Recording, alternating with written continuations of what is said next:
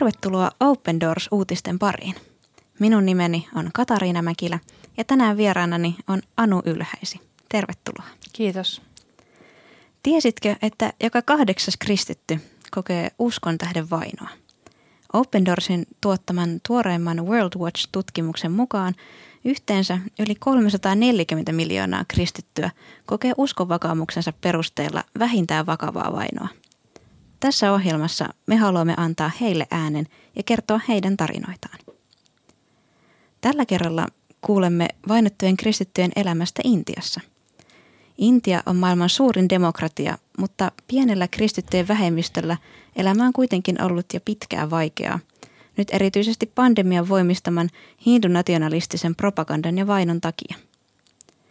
Open Doorsin heinäkuussa alkanut Oikeutta Intiaan kampanja puolustaa kristi- intialaisten kristittyjen uskonnonvapautta alueilla, joissa heidän elämänsä varjostaa väkivallan, syrjinnän ja suvaitsemattomuuden uhka.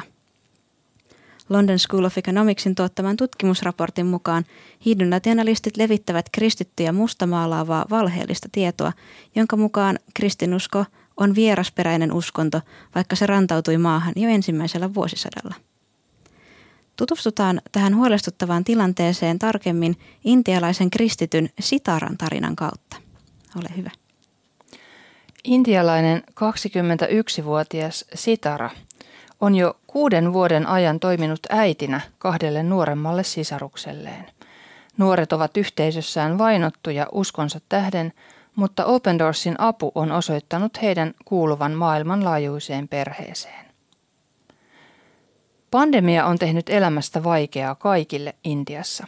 Sitaran 15-vuotias veli Shekhar joutui jättämään koulun ja aloittamaan työt huolehtiakseen siskojen perustarpeista. Pandemian takia on kuitenkin hyvin vaikea löytää työtä ja päivinä, jolloin ruoka on lopussa, he menevät sänkyyn nälkäisinä. Jos Jumala ei olisi ollut uskollinen, emme olisi tavanneet Open Doorsin työntekijää, joka tuo meille ruokaa aina, kun kerromme sen olevan lopussa, Sitara sanoo. Sitara asuu sisaruksiensa kanssa pienessä majassa, jossa ei ole ikkunoita. Ovi on mennyt melkein rikki. Sängyt ja patjat puuttuvat, joten matot ovat myös nukkumista varten.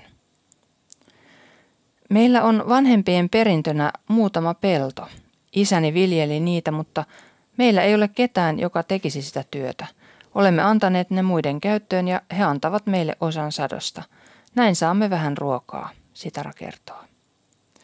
Lisäksi ihmiset seurakunnassamme ovat ystävällisiä. He antavat meille toisinaan vihanneksia.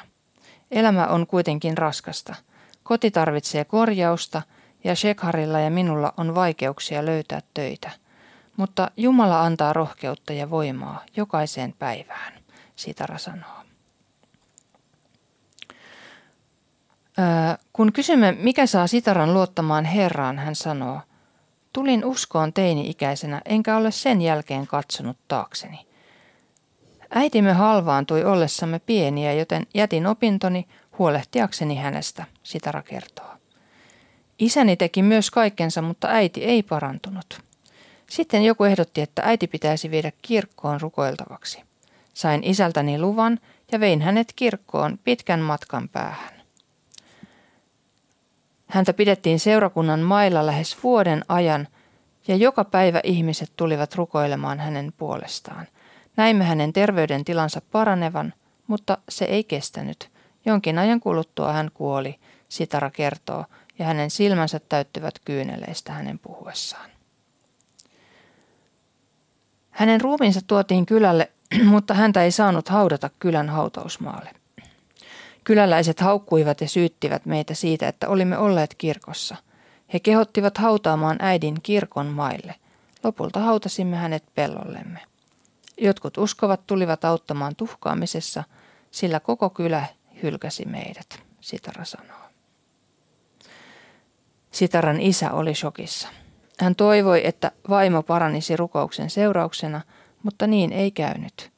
Sen sijaan perhe tuli täysin hylätyksi, koska he olivat olleet yhteyksissä kirkkoon. Isä oli raivoissaan ja syytti sitaraa tapahtuneesta. Hän myös varoitti lapsia olemasta koskaan yhteyksissä kristittyihin. Mutta en voinut olla käymättä kirkossa, kertoo Sitara. Vaikka äitini kuoli, tiesin Jumalan olevan totta. Olin maistanut hänen rakkauttaan. Tiesin Jumalan täyttävän tyhjyyden, jota kukaan muu ei voi täyttää. Menin sisaruksieni kanssa salaa kirkkoon. Aina kun isäni sai tietää, meidät piestiin koko naapuruston edessä ja jäimme ilman illallista. Sitaran ääni särkyy hänen kerto- kertoessaan koettelemuksistaan ja hän kääntää katseensa pois. Sitten eräänä päivänä tapahtui jotain vielä pahempaa. Isä oli palaamassa torilta, kun hän sai sydänhalvauksen ja kuoli siihen paikkaan. Sitara oli 15, hänen veljensä yhdeksän ja siskonsa kaksivuotias. Yhteisö ei osoittanut lapsille empatiaa. Kyläläiset olivat raivoissaan ja syyttivät uskoamme siitä, että tämä tapahtui, Sitara kertoo.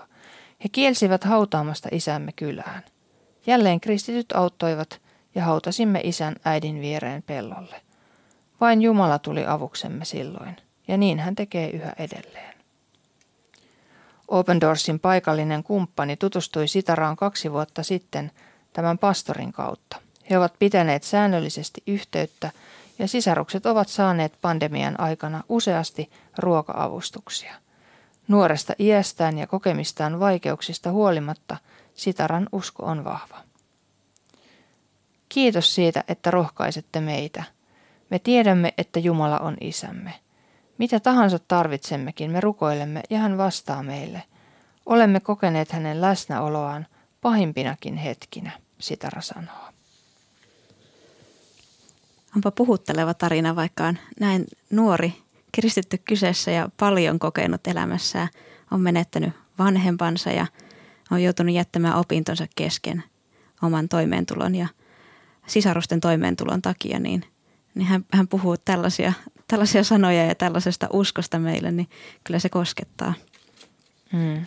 Joo, hän on saanut kokea vainoa niin kuin sekä yhteisöstään että sitten lopulta omasta perheestäänkin, niin se on, se on aika rankka. Kyllä luulisi, että sellainen katkeroittaa, mutta näyttää tapahtuneen ihan päinvastoin. Niin, mm. kyllä.